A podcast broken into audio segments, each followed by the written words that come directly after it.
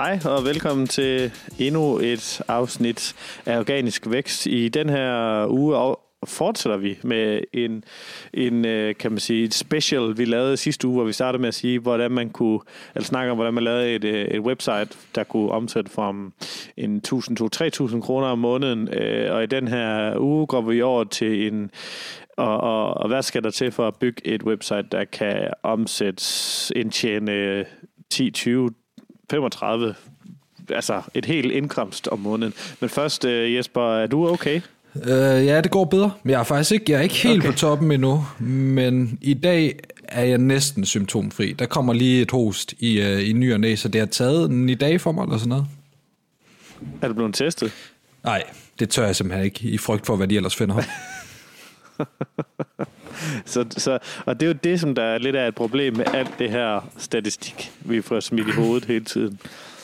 Det er dem, der sådan har det, som så ikke bliver testet. Og det, de tal kommer aldrig nogensinde ud, jo. Nej, det er det, der vil være et stort mørketal. Jeg må også indrømme, jeg har været lidt forvirret i forhold til, hvor meget man egentlig må opsøge lægen, og kunne se, at der var andre som mig, som bare altså, havde holdt sig hjemme, og så slet ikke taget kontakt til en læge. Så der sidder mange læger, som ikke rigtig har noget at lave lige nu, fordi at folk også er blevet lidt for forsigtige.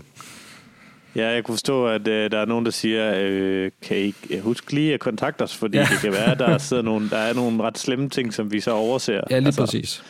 De har måske et procentmæssigt så mange opdager, de at de her ting hver uge eller måned, og det er jo så bare stoppet. Ja, så man skal stadig lige huske at kontakte lægen. Men jeg vil så også sige, det blev ikke værre for mig, men det var bare sådan konsekvent lige dårligt, uden at jeg på nogen måde følte, at jeg var i livsfare. Men jeg var lidt bekymret over, at der ikke var bedring før i går foregårs, og nu er det så næsten væk i dag. Det var godt. Det var godt. Apropos, så kan jeg se, at vi snakkede om for noget tid siden. Det gjorde vi måske ikke faktisk. Det gjorde mig og Martin i mit engelsksprogede podcast, at Google var tvunget til i Android-brugere at stille dem spørgsmål, hvilken search provider vil du bruge? Altså, hvilken søgemaskine skal du bruge på Google? Det skal de spørge om, lige så vel som Microsoft Internet Explorer skulle spørge om det for 100 år siden. Okay. Det er de så lige så, det er vi lige udsat på grund af covid. Ja. Og hvad står der her? At det er jo selvfølgelig Dr. Go er selvfølgelig træt af det. Det er jo sådan, jeg spåede jo lidt, at det var Dr. Go's intro til markedet, altså sådan virkelig, ja. At de simpelthen fik spørgsmål. Problemet er bare, at Dr. Go har et dårligt navn. Altså, ja, mine forældre ville aldrig kunne finde på at bruge det. Hørte jeg da godt udtryk i podcast. Jeg tror faktisk, det var sammen med Christian, da han var medvært i selv samme podcast. Ja, det kan godt være. Ja, jeg kan sgu ikke lige huske, hvilke nogen de snakker om. Men ja, det er fjollet. Altså, ved du, hvorfor de har valgt det navn egentlig? Nej. Jeg har undersøgt det. Jeg har fået det at vide. Jeg kan bare glemme. Okay. Ja. Men jeg synes ikke, der er sådan skide meget spændende nyt fra SEO-verden. Det handler om covid det hele. Ja. Og, jeg vil så sige både og det, jeg har egentlig lidt glædet mig til, at du ringede op i dag. Vi sidder stadigvæk hver for sig i karantæne begge to. Fordi jeg har også gennemtrålet de forskellige nyhedsmedier, SEO-nyhedsmedier, for at finde lidt information, om der ikke er kommet en update. Fordi der sker ting og sager i vores placeringer lige nu, og jeg ved, du har adgang til endnu flere data, end vi har. Ser du noget? Vi ser, altså det hopper virkelig på den gode måde for os lige nu opad. Okay, altså jeg har et site, der er eksploderet i trafik. Ja. Men det site giver fuldt ud mening, at det har ikke noget med at gøre med nødvendigvis. Jo, men den får kontinuerligt bedre rangeringer. Jeg har 3, eller mange har egentlig flere, men jeg har 3 sites, som jeg egentlig generelt udtaler mig om. Og det er de her egne medier, fordi vi vil ikke udtale om kundernes. Og det er jo sådan lidt en ting. Men en af dem giver bare fin mening, at og det handler om hjemmebryg. Og det giver bare fin mening, at folk giver sig til at gøre det helt vildt meget. Ja. Fordi de er tvunget til at være hjemme. Der har en anden side om sport, den er bare fuldstændig smadret. Og det er jo fordi, du ikke kan dyrke alle mulige sportsting sammen. Der er ikke, den har ikke mistet nogen rankings, og den anden, altså de alle de her tre sider, de får bedre og bedre rankings, men sports- og rejsesiden, de får bare ikke noget som vigtigt PT. Nej, det kommer igen. Og det giver også bare fin mening, altså. Ja. Jamen ja, det kan godt være, at det bare er et tilfælde så, men vi havde bare to sider, altså, som virkelig blev belønnet i løbet af natten nærmest. Altså da jeg gik i seng, okay, og så til i morges, der den ene side flere gange, hvor den har hoppet fra placering 5, 6 stykker til 1, 2 på, altså vi snakker plus 12 søgeord, tror jeg. Okay. Det har jeg ikke, det kan også godt være, at du finally har fået den der knæk. Jeg synes tit, altså jeg synes nogle gange, når vi arbejder med kunder, så går der sådan en periode, og så lige pludselig får det sådan en knæk, ja, hvor det hele vælter over på side 1, og så kan vi bedre arbejde med det der. Altså det har du jo også set. Altså det er som om, at det er jo ikke sådan en kronologisk en op. Altså det er sådan et, man tager det, så står det stille i nogle uger måske på især på side 2, og så når du først kommer op på side 1, så er det mere i sådan nogle hop, altså. Ja, uden tvivl. Ja, så det ved jeg ikke. Jeg kan ikke se det. Det er ikke ved mig. Jeg kan bare se, at nogle online handler eller webshops, vi har adgang til, er eksploderet og i omsætning, og nogen er ikke, altså har mistet omsætning. Ja. Så der er bare noget, nu skal det bare handles online, altså. Og det er sådan lidt svært med at lige finde ud af 100% hvorfor. Jeg har nogle teorier, men ja, jeg vil helst ikke. Det er jo det outer sådan lidt, hvilke nischer det er, og så mange kunder har vi heller ikke, så det vil jeg helst ikke ind over. Nej. Det har jeg siddet og snakket med nogle kunder om, hvad det kan være ved, at de omsætter mere, og nogle omsætter mindre, og sådan noget andet. Desværre er det ikke så åbent med data i det her podcast til, at jeg vil sidde og fortælle om kundernes ting, fordi det skal simpelthen clear med dem alle sammen først. Ja, det giver super god mening.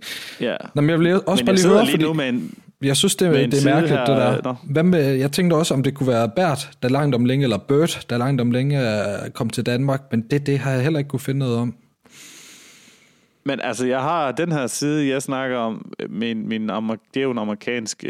Vi har jo en dansk side, som også eksploderede i trafik i det her. Og den virkelig.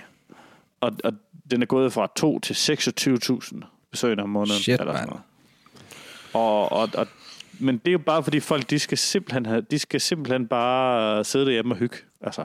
Ja, fordi det kan nemlig jo være behovene, der har ændret sig lidt. Ja.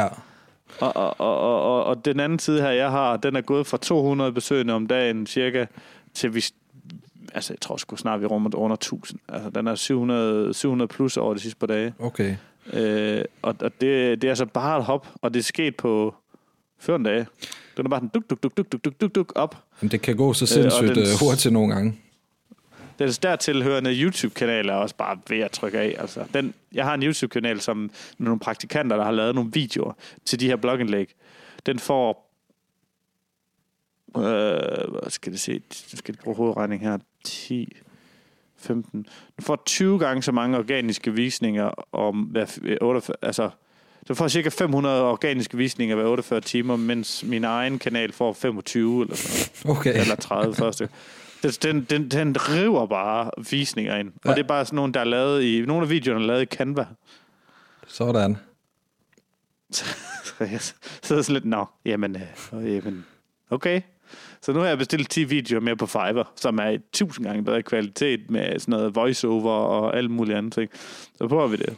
Var der ikke også voiceover på nogle af de gamle, eller er det ikke dem, jeg tænker på? Det er jo kun tekst på, uden voiceover. Nå jo, de første to, du har set. Ja, jeg ved, der en var voiceover på. Ja, lige præcis. Men nej, det er egentlig ikke rigtig dem. Okay. Det er sådan nogle, bare sådan stillbilleder med tekst på, der kører derinde, bare med det samme billede i baggrunden. Men det er jo fedt. Det er virkelig latterligt. Med gode nyheder. Ja. Og de puller også subscriber ind nu her. Det havde jeg ikke forventet. Men det begynder også, at der kom 5 nye subscribers i går på den ene af dem, og så lidt, så jeg bare sådan tænkt, hvad? Hvad er det, de subscriber på, altså? Men ja, jeg begynder sådan her lidt, og jeg har egentlig også en learning. Det kan jeg lige tage med. Det er sgu en god learning. Det er, at jeg har lige kigget på alle vores thumbnails, og vi har 4 thumbnails, som bare er et billede. Det vil sige bare et billede af den her genstand, som der snakkes om i videoen. Bare et billede. Der står ikke noget tekst på. Der står ikke noget som helst. Og så har vi 4 thumbnails, hvor det er i farver, og du ved, sådan bold tekst, og med sådan gul baggrund, eller med blå baggrund, eller sådan noget. Der er en, hvor der står sådan, hvor der sådan noget danger, og noget eksplosioner, og alle mulige andre ting, sådan virkelig clickbait. Det sjove er her, og det havde jeg virkelig ikke forventet. De 4, hvor vi har gjort sådan, lavet clickbait, altså lavet den her clickbait billede, deres klikrate er på 2-3%, hvor mod de 4 billeder og de 4 bedste, som bare er et billede, der står ikke noget på billederne, de ligger på over 10%. Det var ret interessant. Og det var sådan et... Og nu sidder jeg bare sådan og tænker over det, så kigger på YouTube igen med alle de her, med de her thumbnails, der ligger rundt. Og hvis jeg kigger på mange af dem, det er bare sådan et billede, der står ikke noget på billedet. Altså i virkeligheden. Og er det en ny ting, at folk er blevet allergiske over for det her clickbait så meget, at man må ikke clickbait for at clickbait? Nej, det kan sagtens være, at modstrøm den vinder lidt ind, fordi at der nemlig er rigtig mange, der er begyndt at lave de der customized thumbnails, som skal lokke klik. Så tænker jeg nemlig på, om min YouTube-kanal, Simon Løbkær, om vi clickbaiter simpelthen for meget, men det er jo bare, jeg synes bare ikke, at der er meget clickbait, det er bare sådan... Det er bare sådan et billede med en overskrift på jo. Altså det er, altså men den klarer sig helvede til organisk, den kanal. Nå. Den altså klarer sig virkelig ikke særlig godt. Nej.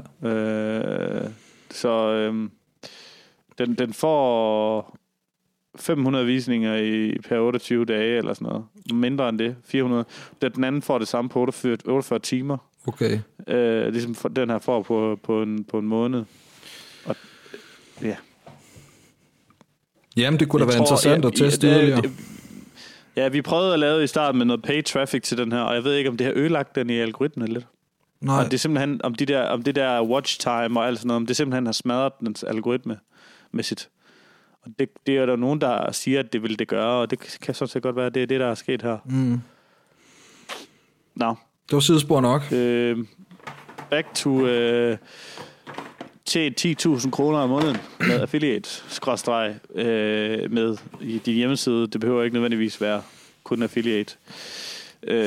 I sidste uge snakkede vi om, at man skulle have 6 steps, eller 5 steps. Niche research, content, teknik, altså WordPress plugins og sådan noget. Og så monetization og link building. Og så til sidst skulle man enten starte forfra eller opgradere. I den her måned har vi lidt samme steps, der er blevet tilføjet lidt.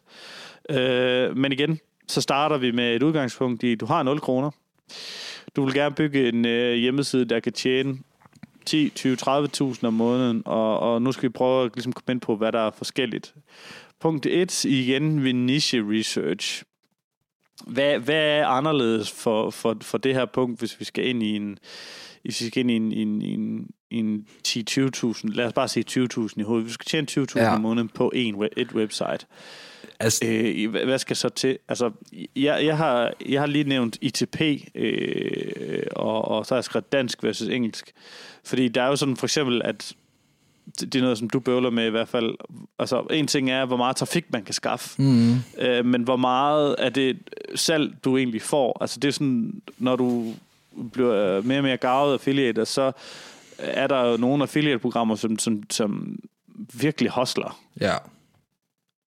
Og nogle er jo ikke, sådan ITP-compliant. De har jo deres cookies bliver jo smadret af Safari og alt muligt andet. Altså, det er jo det er den tekniske ting, men hvad med niche? Hvad skal man kigge efter? Jeg tænker, at så skal man ud i, hvis man skal på en dataside, så skal man lige netop tænke over, at den her side, det kan godt være, at starter småt, det, eller hør det tidligere afsnit om, hvordan man kunne gøre det, men vi skal op i en side, vi skal have i hvert fald et domænenavn, der kan bære, at det bliver en stor hjemmeside. Ja, lige præcis. Jamen altså, nogle af de råd, som vi gav sidste gang, er egentlig gældende igen, og det er, når du kigger på niches, så prøv at gå efter nogle af dem med gode annoncører, hvor du kan se, her et potentiale for at sælge noget. Satserne skal være fornuftige. Jeg oplevede en eller anden håbløs sportsbutik på Attraction for nylig blev sparket ud, fordi de gav 1% i kommission. Det er helt håbløst, hvor meget man skal sælge sig.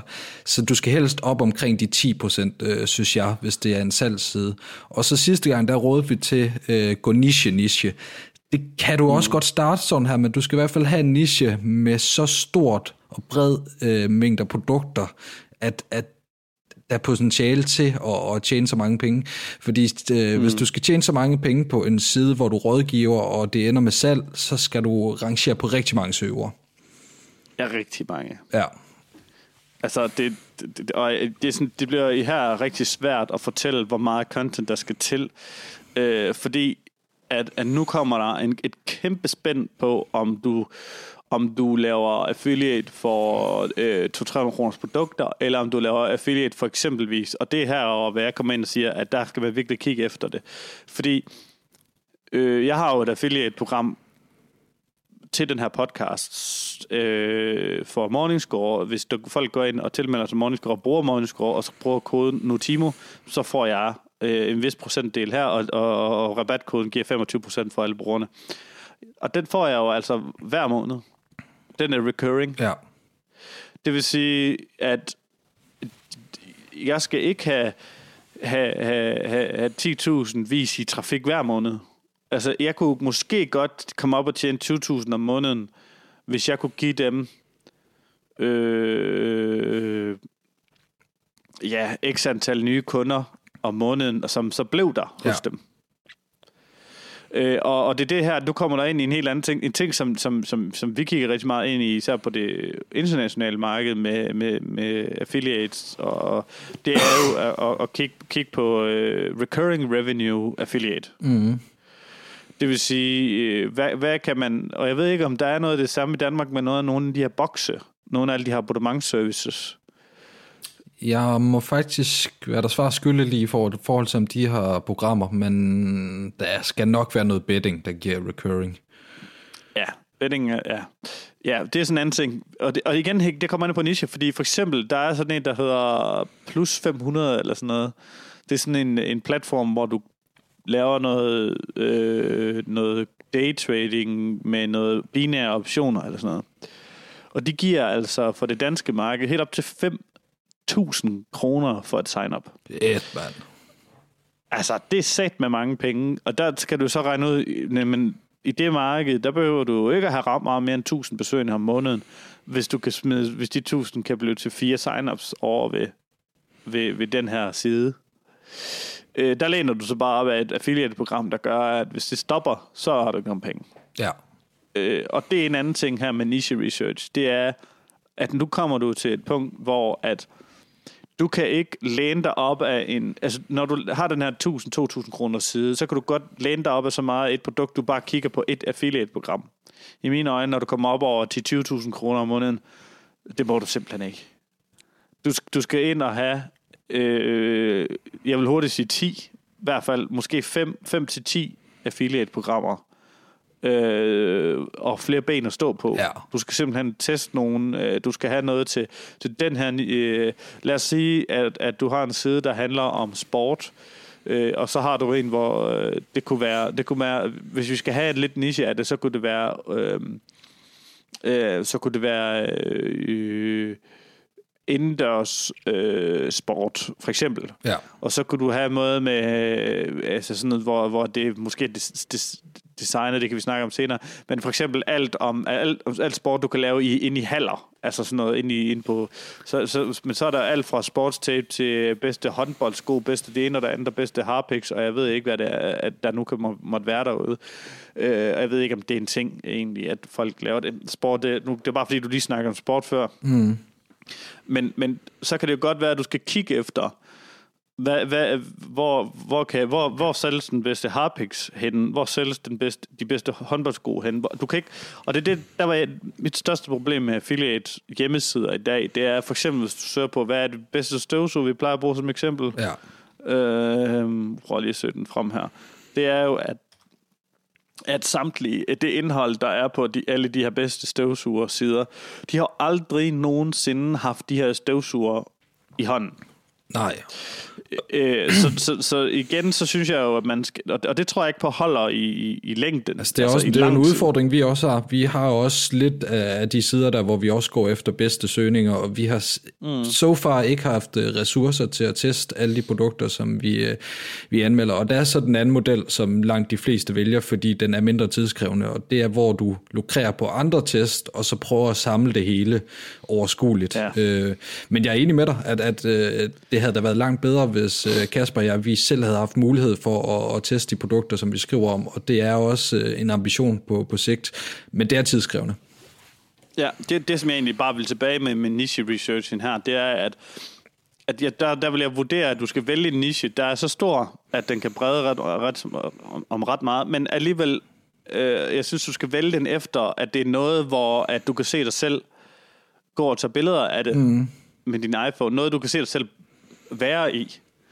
Det vil sige, at man skal måske ikke nødvendigvis lave en affiliate-side om heste, hvis man, ligesom mig, er både bange for heste og egentlig ikke gider noget med heste at gøre. Altså, så skal man måske prøve, eller jeg skal nok heller ikke lave en affiliate-side med noget med hunden at gøre, fordi jeg er ligeledes heller ikke særlig glad for hunden. Altså, de ser da søde ud, men altså, de behøver ikke være for tæt på mig. Jeg kunne måske bedre vælge noget med børn, fordi at dem har jeg jo på stykker af, ja. Og der kunne jeg rent faktisk tage billeder af, hvor de også er mere eller mindre på, altså alt efter hvor meget man ved det.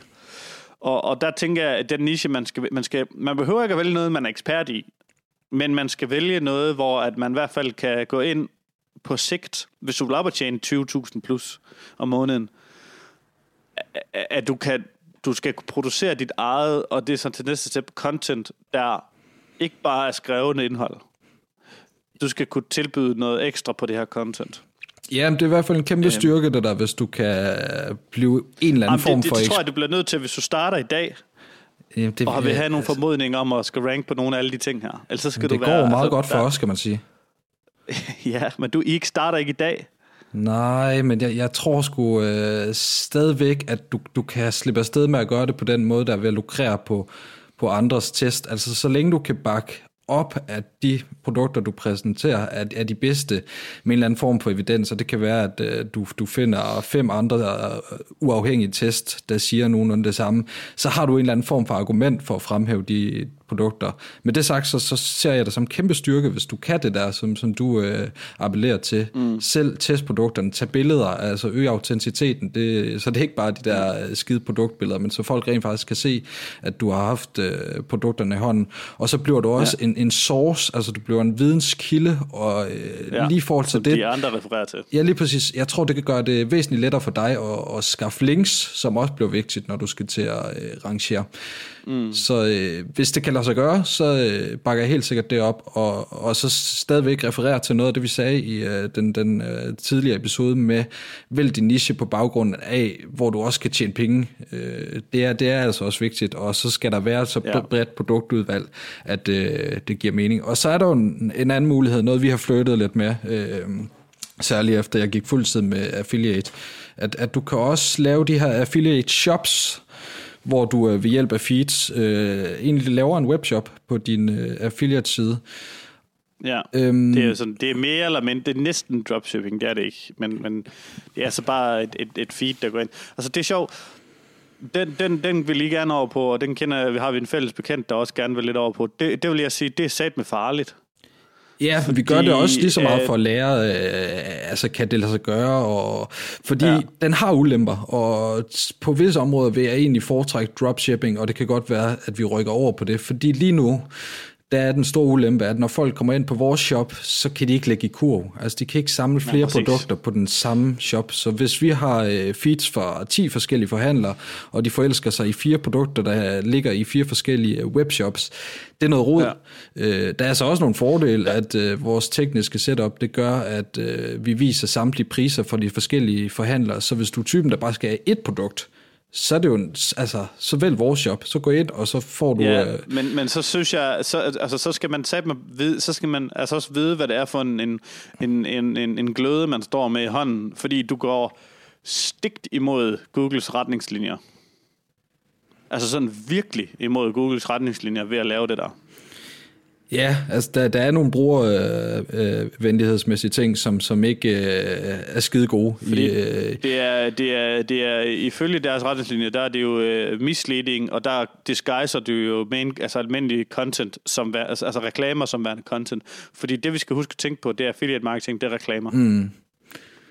Og jeg mener bare, at det kan gå ind og give hende en straf rent i Google på et tidspunkt, hvis man bliver ved med det der. Fordi jeg har set det ske ved større af sådan nogle sider her. Og hvis du ikke går over og laver enten helt over en Price Runner-model, hvor du laver det Price Runner-ish, eller så skal du gå over og lave det som en noget dropshipping eller noget andet. Men der er sådan en helt anden ting her. Nu er vi gået over til monetization. Jeg synes ikke, vi skal snakke om det. Jeg synes, vi skal gå videre til content i stedet for. Fordi niche research, det er det der med at vælge en niche. Og det har vi måske egentlig dækket fint. Ja. Ved content, som er step 2, der var det lidt overlap, hvor jeg sagde, at man skulle sørge for nogle billeder. Og det er virkelig vigtigt. Det, som jeg gerne vil ind på her, det er, og I har også gjort selv. I har lavet noget med noget voice af en eller anden vis. På nogle af jeres ting i hvert fald. Altså man skal ind og lave noget multimedie på en eller anden måde. Altså man skal ind og tage flere formidlingsmetoder i brug end bare tekst.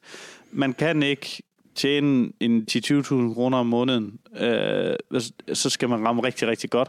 Men du kan ikke gøre det på noget, som der kan holde de næste 5 år, hvis ikke du har noget content, der stikker ud unikt på en eller anden måde. Altså det er både med jeg tænker små videoer, som vi selv er begyndt på at lave, og så med noget billeder og værk. Det kan gøre rigtig meget. Men også med noget voice, som I har været inde over. Altså ligesom det her med et podcast til. Og hvis man skal have det her, som skal være et indtjeningsgrundlag, altså hvis man skal skifte over til noget, for eksempel hvis du har en hjemmeside, der skal bære din løn fremadrettet, så bevæger du dig også ud i, at du selv bliver en influencer på et marked, og så vil et dertilhørende podcast eller et YouTube til dit content vil altså rigtig, rigtig godt bet. Ja. Jamen det er egentlig ikke kun, når du laver affiliate, men altid, når du opererer online, så skal du overveje, hvordan du bedst muligt får kommunikeret et budskab, og det skal du egentlig gøre i alle former for kommunikation. Men lige med online, der har du mulighed for at lave det, der hedder mediekonvergens, hvor du samler flere medier, der opererer side om side. Mm. Og der er et kæmpe stor hack til en YouTube-kanal, fordi for at kunne få monetization på YouTube, så skal du have 10.000 subscribers og 4.000 watch hours. Og hvis du har en underside, der får 100, 200, 300 besøgende om måneden, når du sætter din embedded video derind på, der er så ret stor procentdel af dem, der så går ind og ser den her. Det vil sige, at du får altså et forspring i køen på YouTube, i stedet for bare deres algoritme skal arbejde for dig. Jamen så føder du sådan set selv watch hours og subscribers ind på din YouTube-kanal, hvor du kommer helt over og får en helt anden diversificering af dit content, i stedet for at det kun ligger på din hjemmeside, hvor du i princippet miss rankings, så har du også en YouTube-kanal på et tidspunkt. Mm. Og YouTube kan blive til noget Instagram eller noget andet, hvad der passer ind i din niche. Altså, du skal også have en eller anden form for diversificering. Hvis det er, at du skal over og lægge en hel indtægt i det, så er det vigtigt måske, hvis du i hvert fald kun har en side eller et brand, så er det vigtigt, at du også har flere forskellige kanaler i mine øjne. Jamen helt klart, og det er et godt eksempel det der, hvor du skaber en form for synergieffekt, fordi både så gør videoen formentlig indholdet på din hjemmeside bedre, men også at du hjælper din YouTube-kanal på vej, så den på et tidspunkt vil bare udgive video, der kan du sende noget trafikretur, så alt det, som du skubber over på YouTube-kanalen, kan også komme retur, fordi lige pludselig så bliver din YouTube-kanal en magtfaktor i sig selv, som folk de samles om, og så kan du pege på hjemmesiden. Ja. Og ellers så er der faktisk ikke, til content, så tror jeg, jeg kan ikke sætte et tal på, hvor mange indlæg, der skal skrives. Fordi igen, det er forskelligt, om du tjener 40 kroner i affiliate-kommission, eller om du tjener 400 kroner i affiliate-kommission. Om det er recurring, eller om det er sæsonpræget, eller hvad det er. Ja. Det er simpelthen så svært at sige. Og det kommer også an på, og igen, det kan vi snakke mere om monetization, hvordan du går ind og monetiserer det her. Step nummer 3, det er teknik, og der snakkede vi om sidste gang, at vi skulle have noget WordPress og med noget themes der. Er der noget, der er anderledes her? Altså vi benytter os jo af meget af prissammenlignere, simpelthen også for at gøre brugeroplevelsen bedre. Så tilbyder du også noget, frem for at du bare henviser til den samarbejdspartner, der giver dig et bedste kommission. Så giver du ligesom de besøgende mulighed for at købe en vare billigst muligt. Ja, så elementer, som vi snakker om tidligere, det er bare, hvis du ikke har den store tekniske kunde, en kæmpe fordel, når du skal layout, altså for dit indhold ser så godt og lækkert ud og placeret de rette steder, og du kan hjælpe det responsive rigtig meget på vej, fordi at der er nogle gange, så smider du et billede ind eller en video ind, som ikke ser skide godt ud på mobil, og det kan du så tilpasse via den her page-builder. Jeg ved sgu ikke, om der er mere. Altså der er en ting, men den synes jeg, vi skal gå ned til det nye step, der kommer til at hedde step 5 bagefter, hvor jeg synes, man kan lige løfte for, at jeg synes, det kræver noget andet af ens webdesign på en eller anden vis, at du skal have en 20.000-30.000 kroners hjemmeside. Andet brandidentitet, ikke også? Ja. Og det kan vi snakke om i step 5. Ja. I step 4, det er egentlig monetization, og det er her, hvor det, altså det er jo her, pengene skal tjenes, og det er her, der er den kæmpe store forskel på. Altså du kan med den samme side tjene 5, eller du kan tjene 20.000 kroner om måneden, hvis du nailer din monetization. Yeah. Og igen, nu var vi lige inde på det før, med at der er jo sådan set dropshipping, du kan gå ind, og der er affiliate, men der er altså også ads. Der er altså mulighed for at tjene tusindvis af kroner på annoncer. Der er bare ikke ret mange danskere, der kender til det, fordi de tror alle sammen, okay, vi prøver at sætte AdSense på. Nå, det er kun 200 kroner om måneden. Ja, det er ikke noget værd. Altså, jamen det... der er premium ad providers derude. Jeg kan nævne Ezoic, Mediavine, Adthrive og alt muligt derude. Og der er nogen, hvor de giver helt op til $20 og $30 per 1000 visninger. Det er altså ret godt, synes jeg. Ja, helt sikkert, og du har da om nogen erfaret, at selv i Danmark kan du tjene fint på ads. Jeg ved da, at på et tidspunkt dig og Patrick havde fin succes med det. Men monetization... Ja, vi tjente 2-3.000 kroner på det. Ja, det er jo okay. Ikke at gøre noget. Ja, lige præcis. Monetization er et sindssygt interessant punkt, også hvordan du kapitaliserer mest muligt på den trafik, du har. Og det er jo noget, jeg ved, du har arbejdet sindssygt meget med tidligere i forhold til konverteringsrater og sådan noget. Og noget, vi også overvejer. Vi har desværre ikke helt nok trafik til, vi kan lave split-test og få noget rigtig godt ud af det. Men så kan man måske i stedet for læse, jeg ved sgu ikke, om din bog er tilgængelig mere, men læse lidt om split-test og hvad der virker for andre i forhold til at øge konverteringsraten. Desværre. Den kan man ikke rigtig komme i nærheden af mere. Nej, desværre, okay. Den har jeg ikke selv rettighederne til. En ting, som jeg synes i hvert fald, der er vigtigt at få med her, det er, at når du skal op og bygge, så skal du op og bygge noget op. Det vil sige, du skal have noget, hvor du kan sælge nogen, du kan pushe noget ud til nogen. Og det nemmeste er nok at have en eller anden form for e-mail-liste. Det synes jeg er overset, især blandt danske affiliators. Det er fordi mange danske affiliators, de har alle sammen den samme tilgang. Det vil sige, de er anonyme bag deres site, og de lægger ikke navnet til. De går ikke all in på at være influenceren, hvor man skal sige, hvis man virkelig vil op og gøre det til en levevej, så kan man lige så godt træde skridtet ud i lyset og så sige, det her det er mig, det her det er det, jeg mener om de her ting. Tilføje det, eller komme til ind på min nyhedsbrev, fordi der er faktisk mulighed for, hvis du har 1.000, 2.000, 5.000 nyhedsbrevsfølgere på et eller andet tidspunkt, at når du så laver det her dropshipping, det kan også godt være, at du ikke laver dropshipping fast, men du laver en aftale med en webshop, og så siger vi, det her produkt laver vi i samarbejde med her, og nu launcher vi det sammen, og så får du måske 50% kommission for, at de sælger det ud, eller et eller andet. Der er simpelthen så meget rum for at være kreativ her. Og hvis du har en nyhedsbrevsliste, så får du altså også en magt over samtlige affiliate-programmer. Hvis du har 30-40.000 besøgende om måneden, jeg ved ikke, hvor meget det skal til, det skal måske i virkeligheden mere til, og du har 3-4-5.000 nyhedsbrevsmodtagere, og du har 1.000 subscribers på YouTube og alt muligt andet, så bliver du altså lige pludselig til et medie. Og så kan du forhandle, det kan godt være, at du ikke vil SEO-mæssigt, er du bange for, at at dit content, at du mister nogle ting på din side ved at lave betalt indlæg, men du kunne måske godt lave en sponsored post på YouTube, eller du kunne måske godt lave et sponsoreret e-mail, du sender ud, eller et eller andet. Mm. Altså der er sindssygt meget monetarisation her, og det her det er især et game, som jeg synes Danmark er så langt bagud på. Fordi det her med at sælge digitale produkter, sådan noget som at sælge kurser, eller sælge alle mulige sådan, en e-bøger, og alle sådan, lydbøger og alt muligt andet, det synes jeg, Danmark er sygt bagud på.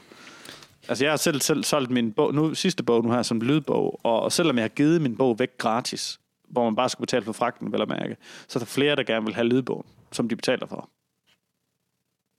Ja. Og det er sådan en ting, hvor jeg mener, at det kan man næsten lige meget, hvad man... Hvis man har skrevet 100, 200, 300 indlæg på sin side med alle mulige ting, det kan være, at du har lavet de her topic hub, som vi snakkede om i det sidste afsnit, hvor du måske lavede en 20-30 stykker af dem, hvor du snakkede måske om Harpiks eller bedste håndboldsko eller et eller andet. Og så rundt om det, så har du måske lavet 10-20-30 støtteindhold til hver af de her, ligesom for at få den her eat op i Google, og for at få den her autoritet i Google omkring hele det her håndbold og alt muligt andet, hvad der nu skal bruges til det her. Så lige pludselig blev du sådan en eller anden håndboldperson måske, at du har måske dækket alt om håndbold, bolde og håndboldsko, knæbeskytter og det ene og det andet og det tredje. Jamen så har du lige pludselig en niche, hvor du bliver til håndboldpersonen. Jamen så kan det godt være, at du laver et eller andet launch sammen med et eller andet Sport 24 eller et eller andet. Nu kan det godt være en af dem, der har et rigtig dårligt affiliate-program, men et eller andet, hvor at man sådan set kommer, det kan også være, at du kommer ned i butikken og står og hjælper med at rådgive, og så får du 10.000 for det den dag, eller du optager noget på YouTube og lægger det op, eller et eller andet. Og det er især herover at monetization, den ganger sig altså med rigtig meget, hvis du går over og bliver til en influencer, og ikke bare gemmer dig bag din site. Ja, hvis det lykkes, man skal altid være varsom og tage vare på sit brand, og lige det der du nævner, det kan jo sagtens lade sig godt, men man skal fandme vælge sine samarbejdspartner med omhu. Ja. Det er vigtigt, at det ligesom passer ind i forretningen. Ja, det hører man også. Det hører man også samtlige de YouTubere der, de siger jo altid, at de får rigtig mange requests hele tiden. Ja. Og det er jo helt typisk, det man får flest requests af. Jeg ved ikke, om der er nogen, der fulgte med på Facebook-gruppen her i sidste uge, hvor jeg fik der var en, der gerne ville købe et link fra Notimo.dk. Jeg sagde, at han kunne købe det for 2 millioner kroner, men han ville gerne give 30 euro for et casino-link på min blog. Og det er sådan lidt, det skal man selvfølgelig ikke gøre. Nej. Der er også forskel på udbud og efterspørgsel, skulle jeg til at sige.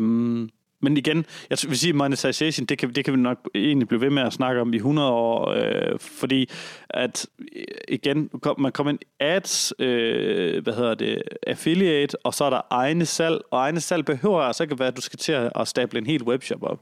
Det kan altså godt være enkeltstående produkter, der lanceres, men her vil jeg virkelig, virkelig anbefale, at man har en webshop, eller et affiliate-liste, e-mail-liste inden, fordi det kan også godt være, at du bare lancerer det her produkt med noget sådan Kickstarter, eller du lancerer det med sådan en eller anden ekstern platform, hvor du bare sælger et produkt i noget tid. Der findes sådan en product button, du kan få fra Shopify. Hvis du opretter en Shopify og ikke har bruger hele Shopify-platformen, så kan du bare tage den button og embed den, så den køber. Så når du klikker på den, så går de over på Shopify og køber det ene produkt, for eksempel. Hvis det er det, de ville. Så hvis jeg skulle for eksempel sælge min bog, i stedet for at forsøge at give den væk gratis, som jeg knap nok kan få lov til, så kunne jeg tage den her knap og sætte den på siden, så klikke på den, så kunne de lægge det i kur over ved Shopify, for eksempel, hvis det var det, man ville. Det kunne være, hvis man havde noget om hudpleje, så man lancerede sin egen hudpleje i en måned eller et eller andet. Der er i hvert fald rigtig mange ting, som jeg synes, der er rigtig spændende, som der ikke bliver brugt nok af. Men det kræver også, at for man kan gøre de her ting, at man har steppet sit content game virkelig op, og man stadigvæk har en eller anden niche, hvor det ikke er bredt nok til, at man er man masker om alt, men snæver nok til, at man kan være ekspert inden for et område. Og det er sådan lige det der game, der er lidt svært. Ja, vi har endnu ikke opereret med e-mail-lister, men har også overvejet at indsamle, fordi der må være et stort potentiale, men vi kan dog se mange af vores konkurrenter, der har arbejdet med det, har så fjernet det igen. Og jeg ved ikke, om det er fordi, at der har været et mæthedspunkt, at folk er trætte af at modtage de her newsletters, eller om det er fordi, de bare ikke har været gode nok til at eksekvere på det. Ja, det er højst sandsynligt derfor. Altså det, der er med stort set alle nyhedsbrevsprogrammer, det er, at de koster jo penge. Ja. Og nogen har fra 0 til 2.000 kroner subscribers, hvor 2.000 styk subscribers til at starte med, hvor det er gratis. Jeg kan bare godt lide det program, der hedder MailerLite. Det kan jeg bedre lide end MailChimp. Det synes jeg er bedre til det hele. Men det samme problem, jeg har her, som jeg har med Notimo, jeg glemmer at sætte nyhedsbrev ud. Jeg får det simpelthen ikke gjort. Og det er rigtig mange webshops, der heller ikke får gjort. Og jeg ved bare fra e-commerce, at nyhedsbrev er i nogle forretninger 20-30% af deres omsætning. Og hvorfor skulle det være anderledes for en affiliate-forretning? Ja, altså man ser jo altid lidt verden fra sit eget perspektiv, og selv reagerer jeg aldrig mere på nyhedsbrev. Det var noget, jeg gjorde førhen, og jeg ved, at min marker har det på samme måde, men det er jo rigtigt nok, du har data, der ligesom bekræfter det andet. Jeg tror ganske enkelt bare, at vores konkurrenter ikke har været dygtige nok til at... Det vil også, altså man skal være varsom med det, man sender ud, skal man ikke det? Altså det skal stadigvæk bringe en eller anden form for værdi, selvom det er nyhedsbrev, der har til formål at sælge. Det der er vigtigt. Det, der er vigtigt med en nyhedsbrevsliste, det er jo, at man skal holde den i live. Det er, at man kan ikke bare samle dem op, og så aldrig skrive til dem, og så 2 år senere lave product launch. Og så er de jo glemt, hvad man var. Ja. Du skal jo skrive til dem en gang hver 14. dag minimum, vil jeg vurdere. Og det skal bare være et eller andet ting, der giver værdi. I jeres tilfælde kunne det sagtens være jeres litterære side, af delen. Det er jo ikke noget, som I selv er noget igennem, kunne jeg næsten, ved jeg ikke, om det er noget, I hæver trafik ind på, gætter jeg på. Ja, jeg tror, skal vi snakke om branding, skal vi ikke det? Så kan vi det er nemlig lidt en meget en branding-ting, så kan vi tage den der. Ja, men lige der kunne man jo sætte op som en autoresponder, der bare kørte en gang hver 14. dag, og så kunne man en gang imellem sælge det som en lydbog, eller sælge et kit med alle de her indtalt. Det kunne I jo godt gøre. Ja. Jamen altså, der er så mange besøgende på de sider, at det vil give mening, at de kunne signe op, og så i hvert fald lige få et heads up, når der kommer en ny novelle. Prøv at tænke sig, hvis du stod ind på alle de her, I har skrevet her, hvor der så var en knap, køb den her tekst som lydbog med en sexet stemme. Jamen, vi er jo så frygtelig gavmilde, det giver vi bare gratis lige nu, men det var jo noget, man godt kunne tage penge for. Det havde jeg nok i hvert fald over, i hvert fald måske på, eller et eller andet, hvor man kunne få de første 3 gratis, eller et eller andet. Ja. Eller man kunne bare downloade dem alle sammen, sådan som man havde dem, sådan 49 kroner, og så fik du dem alle sammen, sådan så du ikke skulle sidde og, altså sådan som du havde dem liggende.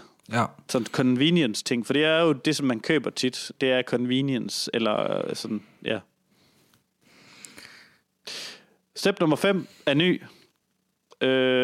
Branding og så social media. Social media var vi lige lidt inde på lige lidt før, faktisk med content. Og det er ikke ret meget anderledes end det, jeg vil sige. Sørg for at have diversificeret dit indhold med. Brug din hjemmeside til at skabe de her audience-lister. YouTube, Instagram, MailerLite, kunne til at sige mailinglister, Pinterest, hvad der end er noget værd i din niche. For nogen giver det slet ikke nogen mening med Instagram og Pinterest. For nogen er Instagram og Pinterest kæmpestort, hvis det er noget boligindretning eller noget andet. For nogen er næsten, jeg vil sige faktisk alle giver YouTube mening. YouTube og e-mail burde give mening for alle. Ja. Jeg tror, du har ret i, at der kan være noget at hente på stort set alle online-medier i langt de fleste tilfælde, men jeg synes, at vi skal appellere til, at man skal lade være med at gøre mange ting lidt godt, i stedet for så i starten rigtigt, skal man gøre få ting rigtig godt, og det er jo i hvert fald det er noget, vi har kun haft SEO og PR som kanal, og så er vi 100% fokuseret på det, og så planen sidenhen at få bygget på med SoMe og YouTube og alt det der. Men jeg tror, hvis vi havde favnet så bredt og haft de medier med fra start, tror jeg ikke, vi var nået så langt, som vi er lige nu, fordi at så kunne vi ikke have brugt de samme kræfter på de her ting. Men du kan stadigvæk godt få startet for eksempel din Facebook... og Pinterest og sådan nogle ting op, uden start dem op fra den dag, du lancerer din side, og så bare køre Zapier på. Yeah. Og sådan så, at den dag, hvor du gerne vil bruge de her sociale medier, så er der 100 posts derinde, og når folk kommer ind, så kommer det ikke bare ind på en tom profil. Altså, så starter du op med noget. Altså, så starter du ikke forfra. Men jeg er ikke... jeg er ikke så stor fan af hverken altså Facebook og de andre her. Jeg troede jo, altså, jeg skulle sige, det er lidt dødt. Det er det overhovedet ikke, fordi jeg har en Facebook-side med 16.000 likes på, som jeg troede, jeg har glemt. Glemt igennem 5 år eller sådan noget. Den har så koblet på en af de sider, vi har, og den bringer i hvert fald 3-4.000 besøgende ind til den her side om ugen. Okay. Og jeg har bare sat det op, sådan hver gang der bliver postet et nyt indlæg på den, så kører Zapier derind og lægger det ind på siden. Og er det organisk det hele, eller hvad? Yep. Det er da vildt. Jeg troede faktisk netop, at man slet ikke kunne opnå noget organisk med Facebook. Nej, men det er bare, man skal bare huske at skrive det til det. Okay. Det er en niche, hvor det er svært at komme ind på med search, fordi der er ikke så meget, der søger på det. Men der er jo rigtig mange i det er noget sport også. Noget sport, jeg har gået til i mange år. Ja. Hvor at videoer og sådan noget andet, der bliver delt i det, det er meget sådan, for alle dem, der har gået til det, er meget sådan sensationelt. Altså sådan, ja, det er vel interaktionsvenligt. Ja, så det er sådan, man klikker på. Yes. Og den ene, den fik... jeg ved ikke, hvor mange 1000 afspillinger på, og kliks og alt muligt andet. Det var virkelig vildt. Så folk deler det med hinanden og tagger hinanden i det. Så det kan social media stadigvæk godt, det der. Ja, okay.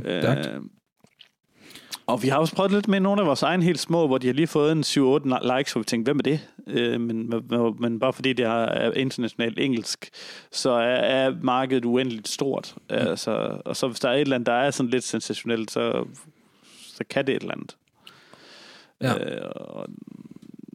Men for jer, jeg ved ikke, om vi lidt har afsløret, hvad det er. Det har du også selv sagt tidligere. Men jeres indhold er måske ikke så godt til et super medie, så jeg ved det ikke på den måde. Nej, altså vi opererer med flere medier, men det er den, der vi har snakket en del om i den her episode, er en side med sexlegetøjsanbefalinger og en webshop med sexlegetøj.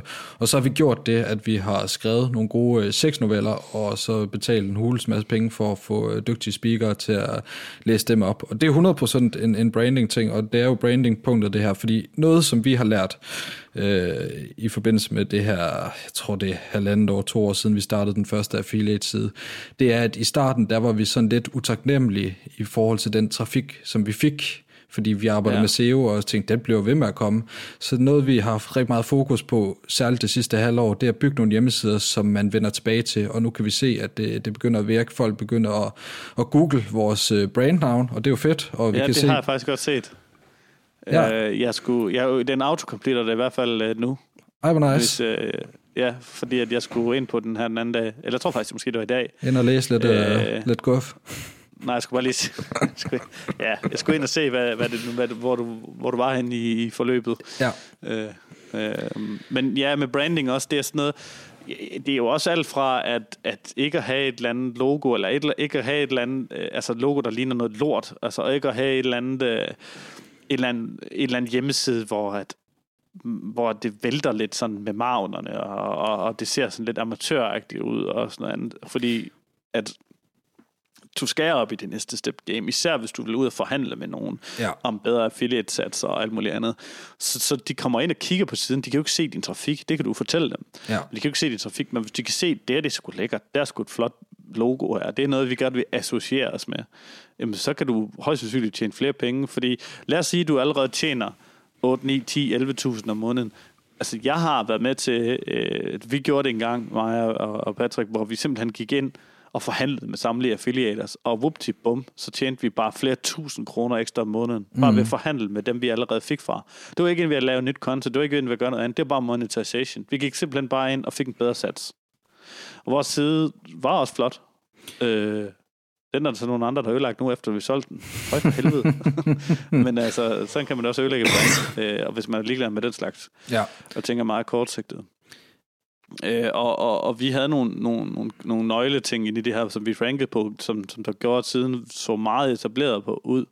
Og det gør bare, at vi kunne simpelthen forhandle nogle ting over i et andet område af siden. Og det gør bare igen det her med branding og sociale medier. Og hvis du har et social medieprofil, det kan være for eksempel YouTube, som jeg helst vil anbefale, fordi du kan embedde de her videoer, og ikke nødvendigvis bruge YouTube som værende, det er sådan, altså sådan, nu poster jeg noget, så skal jeg bare have trafik. Du skal simpelthen give noget igen. Brug YouTube til at være den kanal, du giver noget igen. Og det kan være med alle de her afspilninger. Det, nu ved jeg ikke, hvordan I har embeddet jeres lyd, men det kunne jo så for eksempel have været via sådan en soundwave på waveform, der står bølger med et YouTube-klip, simpelthen for at få sådan noget afspilnings op, og simpelthen fordi for alle players i verden, alle browsers kan jo spille YouTube-klip af, og ja. Ja, og det var en måde, man kunne gøre det på. Vi har valgt noget andet, og det er egentlig, der er også strategiske tanker bag det, at vi har udgivet det som podcast på de forskellige platforme, og så har vi indlejret en af de, det er TuneIn, en af de podcast-platforme, fordi som du talte om tidligere med YouTube, så kan du hjælpe dit indhold på vej via din hjemmeside og skubbe lidt til algoritmen der, og vi fik noget omtale på Ekstra Bladet for en uges tid siden, 10 dage siden, eller sådan noget. Så, ja, det ville jeg faktisk have spurgt dig om, det glemte jeg. Ja, men det var så det podcast. Ja, det var blandt andet det podcast, hvor det gav et kæmpe spike. Vi havde vel men det kunne også 20 gange så mange lyttere, som vi plejer, og der så jeg resultatet, at når på forsiden der er din podcast er mest populære podcast, der lå vi side om side med Her går det godt og Millionærklubben og andre populære podcast. Og efterfølgende har vi kunnet se, at vi den daglige afspilningsfrekvens er steget til det 4-dobbelte, som inden vi fik den her omtale. Så jeg tror ganske enkelt, fordi vi har gjort det der og skubbet lidt til algoritmen. Men det er jo det samme, du snakker om nu her. Det er jo det samme, du snakker om. Med, det er bare et andet format. Det er bare i stedet for YouTube, så er det bare podcasten. Ja, lige præcis. Og jeg tror måske i virkeligheden, at det kunne godt være bedre til podcast, det der, I laver. Hvad tænker du på? Jamen, altså, det kunne måske i virkeligheden godt være bedre til podcasts. Vi er jo stadig lidt i en eksperimenteringsfase med det, men vi kan se, at der kommer også lytter direkte på podcast service. Altså, det hele kommer ikke gennem vores hjemmeside. Vi kan se, at der er nogen, der finder det derinde, og så subscriber. Så det er jo fedt, at det giver også noget øget kendskabsgrad. Men altså branding, jeg er sindssygt enig med dig, og du skal have en stilren hjemmeside. Det kan godt være også noget, I kan bruge til at forhandle med på et eller andet tidspunkt. Det er, at hvis I har en podcast, så mange lytter til. Man vil kunne sælge sponsorater til det på et tidspunkt, og det, vi er sådan lidt i en overvejelsesfase, hvad det helt præcis skal ende med. Indtil videre, der havde vi gjort det, at vi har skrevet de der noveller, som trækker en del trafik, jeg har ikke lyst til at informere om, hvor meget. Og så havde vi indlejret banner i dem, affiliate-banner for Sinful og Sexshop, hvad de ellers hedder, de forskellige. Det har vi så valgt at lave om nu, så nu har vi egentlig bare banner for vores egen side, for at øge kendskabsgraden til Temptation som brand. Det tror jeg simpelthen er mere værdifuldt. Vi solgte ikke særlig meget gennem de banner der, og selvom folk ikke klikker på dem, så ser de dem, og de husker forhåbentlig vores navn, og vender tilbage til vores side på et tidspunkt. Og så som sagt, så har vi købt de der speaks, og så i starten af de speaks, der siger vi også lige kort, den her podcast eller sexnovelle er produceret og skrevet og udviklet af Temptations.dk og fortæller lidt om, hvad Temptations er, så vi igen får øget kendskabsgraden. Noget andet i forhold til branding, jeg er sindssygt enig med dig i stilren design og en visuel identitet, gerne ret unik, så man kender dig, men det er også at gøre op med dig selv, altså hvad er du og hvad vil du? Du skal have en ret skarp identitet, og jo bedre du kender den selv, jo lettere har du ved at kommunikere den ud til dine besøgende på alle tænkelige måder.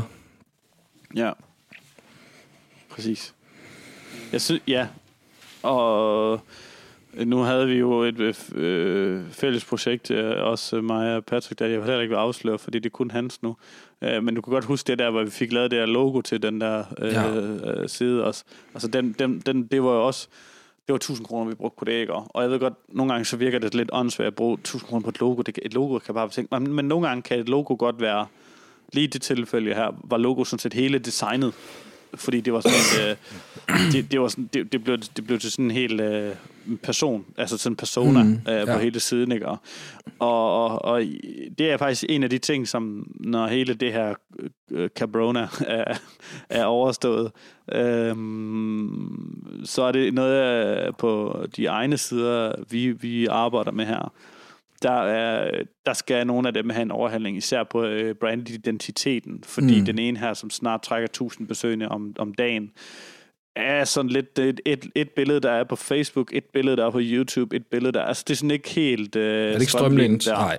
Nej, fordi det har bare været sådan noget, vi har gjort med praktikanter og alt muligt. Altså, hele, de stammer jo fra, at vi gerne vil bruge den viden og aktivere den viden, som vi har her i firmaet. Men når praktikanter kommer ind og skal starte fra nul af, vi kan ikke sætte dem til at lave. Det er i hvert fald sådan en holdning, jeg har. De laver ikke firma eller arbejde for rigtige virksomheder. Mm. Og det har de heller ikke gjort, dengang du var her, og det kommer de ikke til. Fordi jeg synes, det er... Jeg ved, der er rigtig mange bureauer, der gør det, men jeg synes, det er grænsende til svindel at tage x antal 100 kroner i timen, og så have praktikanter til at udføre det. Og der er i stedet for, jamen okay, hvad kan vi så give de her praktikanter, hvor de får noget ud af det? Jamen, så de får simpelthen lov til at være med til at bygge de her sider her, hvor at de kan se det, de laver, virker. De kan se det, de laver, giver penge. Og når de kommer hele møllen igennem på alt det her med at lave... Nu har vi så taget sociale medier i brug rundt om, og YouTube og alt muligt andet, så de får et sådan helt content marketing dyne på, skulle jeg til at sige. De har hele paletten bagefter. De har været med til at lave noget search analysis. Det er altså lidt alt efter niveau, om hvor langt vi kommer ind i search analysis med dem. Fordi det er lidt svært at forstå, før man har lavet en hel masse content, hvorfor man laver content, og hvordan man skal vælge, hvad man skriver om, og sådan nogle ting. Ja. Men de får hele den her pakke med, og det er derfor, vi har siderne, og det, nogle kan måske sidde og undre sig over, hvorfor fanden er det, vi har, hvorfor snakker man altid om de her sider? Er det ikke et SEO-bureau? Jo, men vi har simpelthen valgt at sige, jamen altså, og nogle af de praktikanter, vi har, for eksempel en af dem, ham, vi havde Mads, dengang du var der, han fik tilbudt job efter, men han skulle læse videre, Sebastian, der også var i praktik og lavede den ene side, han arbejder her nu. Og altså jeg mener det er en ret god måde at ligesom få den sparket i gang på, til at kan se, om de kan finde ud af det også. Ja, det er en super god vej ind i branchen. Der er mange, der starter som praktikant, og så kan begge det lige se hinanden lidt an. Jeg har jo en super akavet historie om ham, Mads, der jeg skal ikke til at hænge ham ud, det er primært mig selv. Han havde jo en tvillingebror. Vidste du godt det? No, nej. Jeg husker det svagt, men blev virkelig mindet om det, da jeg hilste på hans tvillingebror, som jeg troede var Mads. Nej, det var træls. Okay. No, okay men der er en sidste ting i forhold til branding, som vi lige bliver nødt til at vende. Brandnavnet også. Hvordan forholder du dig til det? Ja, den er svær. Men igen, jeg synes faktisk, det vi sagde i den sidste afsnit, det er meget passende her igen. Vælg noget, som kan dække over nogle flere ting, som ikke nødvendigvis betyder noget, men som er bredt nok til, at du kan udvide det og indsnævre det over tid. Ja. Og I har jo et godt navn til det, I laver, men, og det er også et godt valgt navn. Men lad være med at have noget med billige, eller bedste, eller et eller andet i dit navn. Yeah. Fordi det har ikke noget at gøre med et brand. Hedder du... Altså, det er sgu lidt 5-7 år siden, man kaldte sig noget med det, synes jeg. Og det er måske det, der adskiller rigtig meget her. Det her afsnit med 20-30.000 kroners potentialet, og så 1.000 kroners potentialet, det er, at der kunne du måske godt hedde billige håndboldsko.dk. Og så skrive en hel masse om alle mulige ting her. Men det, hvis du får bokset dig ind i det navn der, så er du fucked, hvis du gerne vil lave det til et stort brand. Ja, lige præcis. Jeg nævnte jo et af mine projekter sidste gang, hvor vi egentlig lidt havde begået den fejl. Vi har projektet Biopice-eksperten, hvor vi fandt ud af, at vi egentlig godt ville skrive om andet også, og så har valgt at lade være med at gøre det so far. En af vores samarbejdspartnere hedder Biopice Shop, tror jeg, Biopice-shop, har så haft samme problem, men så har bare ignoreret det, og sælger så også pejse og elpejse og alt muligt andet nu. Ja. Jamen, og du havde også selv erfaring med Nice det. Ja, lige præcis. Ja. Men det kan jo også godt lade sig gøre. I gjorde det jo lidt med Nice her, at de forbindes jo ikke nødvendigvis med hårprodukter nu, selvom det indgår i navnet. Ja, men det er jo så heldigvis engelsk. Ja, det gør sådan fuldt. Billyvox havde i hvert fald problemer med det, og gå over og sætte en anden end det. Men jeg er faktisk ikke, folk er lidt ligeglade med, hvad navnet er. Altså. Men det er svært at gøre til et brand, altså, som folk de søger efter. Så er der i forhold til, skal det være let at stave og alt det der? Det har jeg også hørt nogen sige, at det er en fordel, hvis det er det. Du skal sige det i hvert fald højt, fordi jeg troede, Notimo var let at stave, men folk kan ikke stave det. Okay. Det er, folk kan ikke høre, hvornår jeg siger M, og hvornår jeg siger N, og folk kan ikke høre, om der er O eller U. Så Notimo kan staves på ret mange forskellige måder, fordi et N og M kan byttes om, og O og U kan byttes om. Ja. Altså, ja. Så er det lige det sidste punkt med branding, sociale medier, det er community, opbygge community omkring det. Det kan godt være lidt svært, men for nogle ting for nogle nicher, for eksempel hvis du skriver noget om hesteting, eller hvis du skriver noget om, hvor der er sådan dyb interesse for, så bygge en eller anden form for et community omkring det, og der skal du kende din tribe, eller hvad kan man sige, der skal du kende din, hvor du er henne, fordi et community i Danmark vil nok være i Facebook-grupper, men i udlandet kan det sagtens være i alle mulige andre apps, man bruger til at lave de her communities. Jeg kan sgu ikke huske, hvad de hedder alle sammen. Mm. Eller man kan også lave, hvis du har for eksempel noget finance eller et eller andet, så kan du godt lave noget betalt lukket community. Og det kan også godt være hele din monetization, der ligger i det her betalte community. Og så alt content er gratis. Der er rigtig mange ting her, men community, det er noget, der kan noget helt specielt. Og for at vi skal overhovedet kunne nå færdig med det her afsnit, så bliver jeg simpelthen nødt til at sige, hvis du gerne vil lære mere om, hvordan man opbygger community, så er der det her, så skal du søge på noget med sådan noget, jeg tror det er Seth Godin, der har lavet noget med Tribe, og jeg tror også, hvad hedder han, Pat Flynn. Jeg er ikke enig, jeg synes ikke, Pat Flynn er sådan en så specielt awesome, men han har en god ting med hans, jeg tror den hedder bare Tribe, måske hans bog, han har skrevet, eller et eller andet, Superfan hedder den, og der er sådan lidt andet, at man skal navngive sit tribe, altså man skal simpelthen, altså nu ved jeg selv fra, det bedste tribes, det er nogen, der navngiver sig selv, så man ikke selv skal forsere det og give dem et nickname. Men for eksempel der er noget Mr. Money Mustache, en finance eller fireblogger på engelsk. Han har et helt following, et helt kult following. De kalder sig selv for Mustachians. Og det var ikke noget, han bedte om. Men de kom jo ligesom bare. Og du skal, for at bygge sådan et fællesskab op eller community op, der skal du lidt opføre dig som en kultleder. Så det er jo sådan noget med at have et fælles, hvad kan man sige, ting man skal frem til, eller nogle fælles mål, et samlingspunkt, en eller anden person at følge. Det plejer ikke mening i de sammenhæng, der er. Jeg har simpelthen lige taget tallene forkert her, så step nummer 6 skal vi sådan set hen til nu.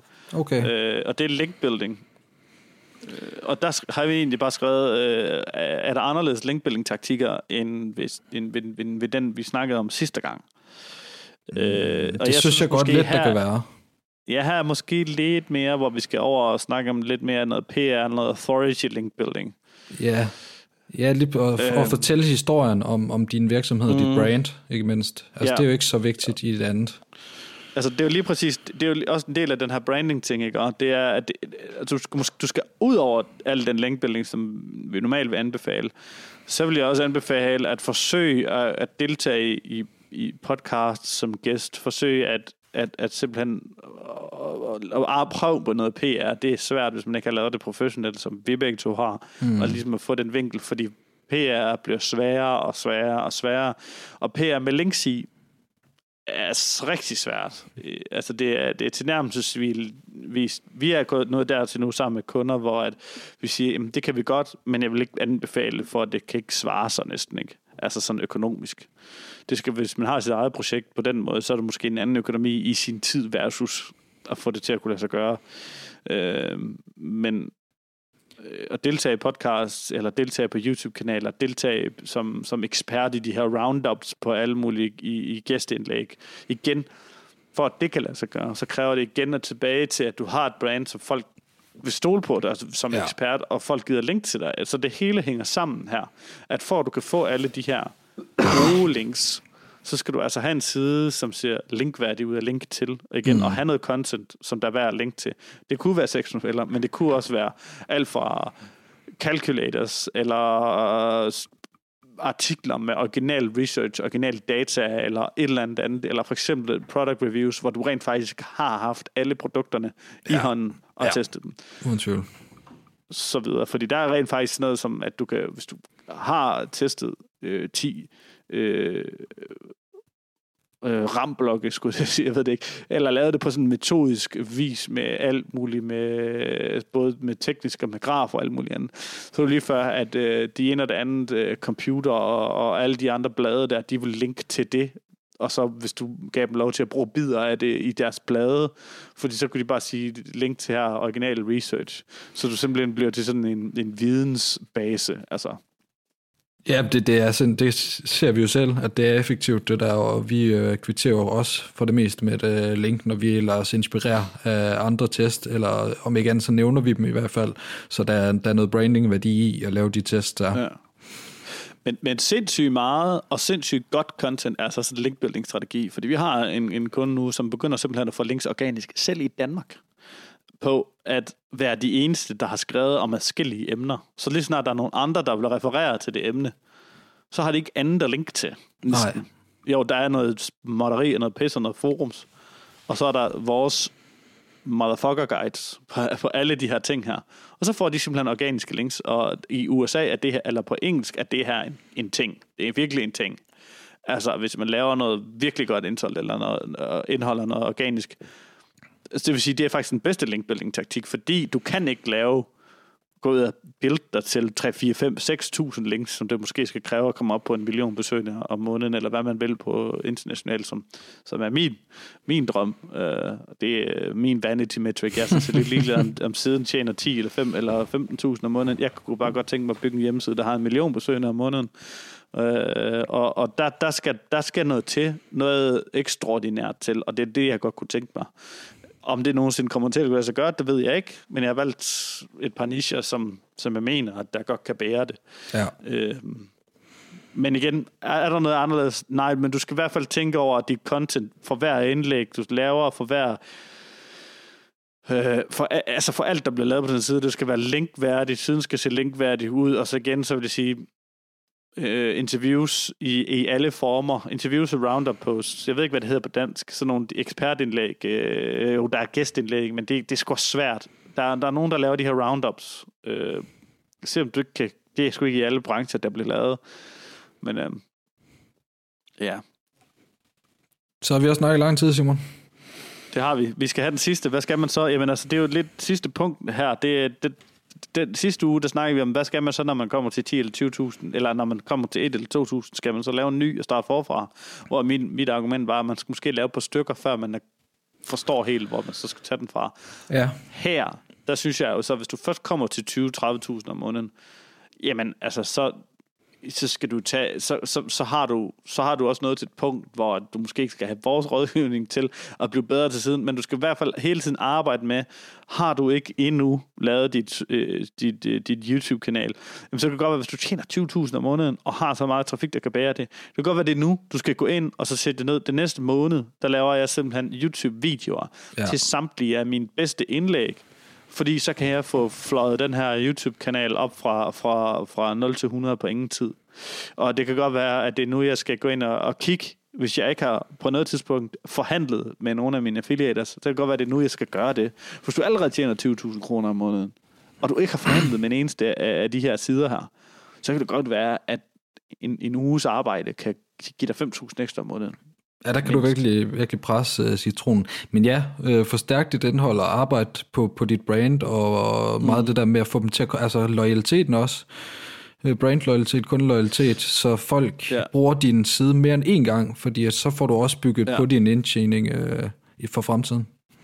Og så var der en anden ting, sidste gang der snakkede vi om, når vi havde det content, der skulle til, så skulle vi linkbuilde resten af tiden. Og den er ikke helt, synes jeg ikke, det samme her. Mm. For du, når du har et authority ligesom det her, som er en authority side, så skal du blive ved med at opdatere siden. Du skal også, selvom du har 200-300 indlæg, du skal måske finde et punkt, hvor der er dit mæthedspunkt. Det kan godt være, at der er 300 eller 500 indlæg. Jeg ved ikke, hvor meget der skal til for det her. Det kan godt være, at det kun er 100. Det kommer an på, hvordan du bygger dit indlæg. Om du gør det Brian Dean-måden, eller om du gør det på den her topic cluster-måden, ligesom authority hacker de gør. Så skal du ind i gang imellem og sige, okay, det er godt, hvor du skal sortere dit indhold en gang imellem fra, hvad der er ældst til det nyeste. Og så kan du sige, jamen, er der nogle teknikker her, som er blevet nyere gennem tiden? Er de her håndboldsko på den her side, om bedste håndboldsko, jeg anbefaler, er de udløbet?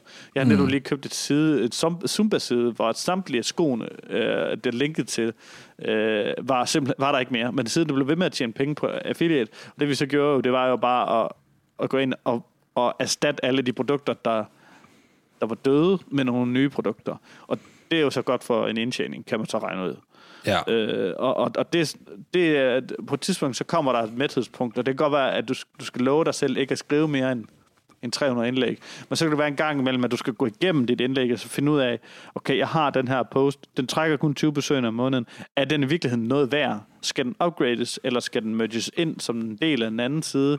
Eller hvad skal det her ske med den her? Og så kan nogle gange, så skal du af med et indlæg, og så et nyt ind. Eller nogle gange, så skal du ind og opdatere nogle af de gamle indlæg. Og det bliver vurderet. Men mindre du er op i en niche, der simpelthen godt kan bære 10.000 indlæg, og det er der nogle nicher, der godt kan. Jeg arbejder selv i en med en kunde, men der skal du så også vide, at på et eller andet tidspunkt, så skal du simpelthen have en ansat til at upgrade, hvis du bliver ved med at skrive nyt selv. Ja, altså, det er stort set ligegyldigt, hvilken niche du vælger, så vil der være noget vedligehold. Men, ja, fordi ellers så ender du på et tidspunkt med, at for hver gang du skriver et nyt, nogenlunde, sådan er det selvfølgelig ikke helt, men du skriver et nyt, så er der et gammelt, der bliver for gammelt, yeah. Og så går det i ring, og så vokser siden ikke.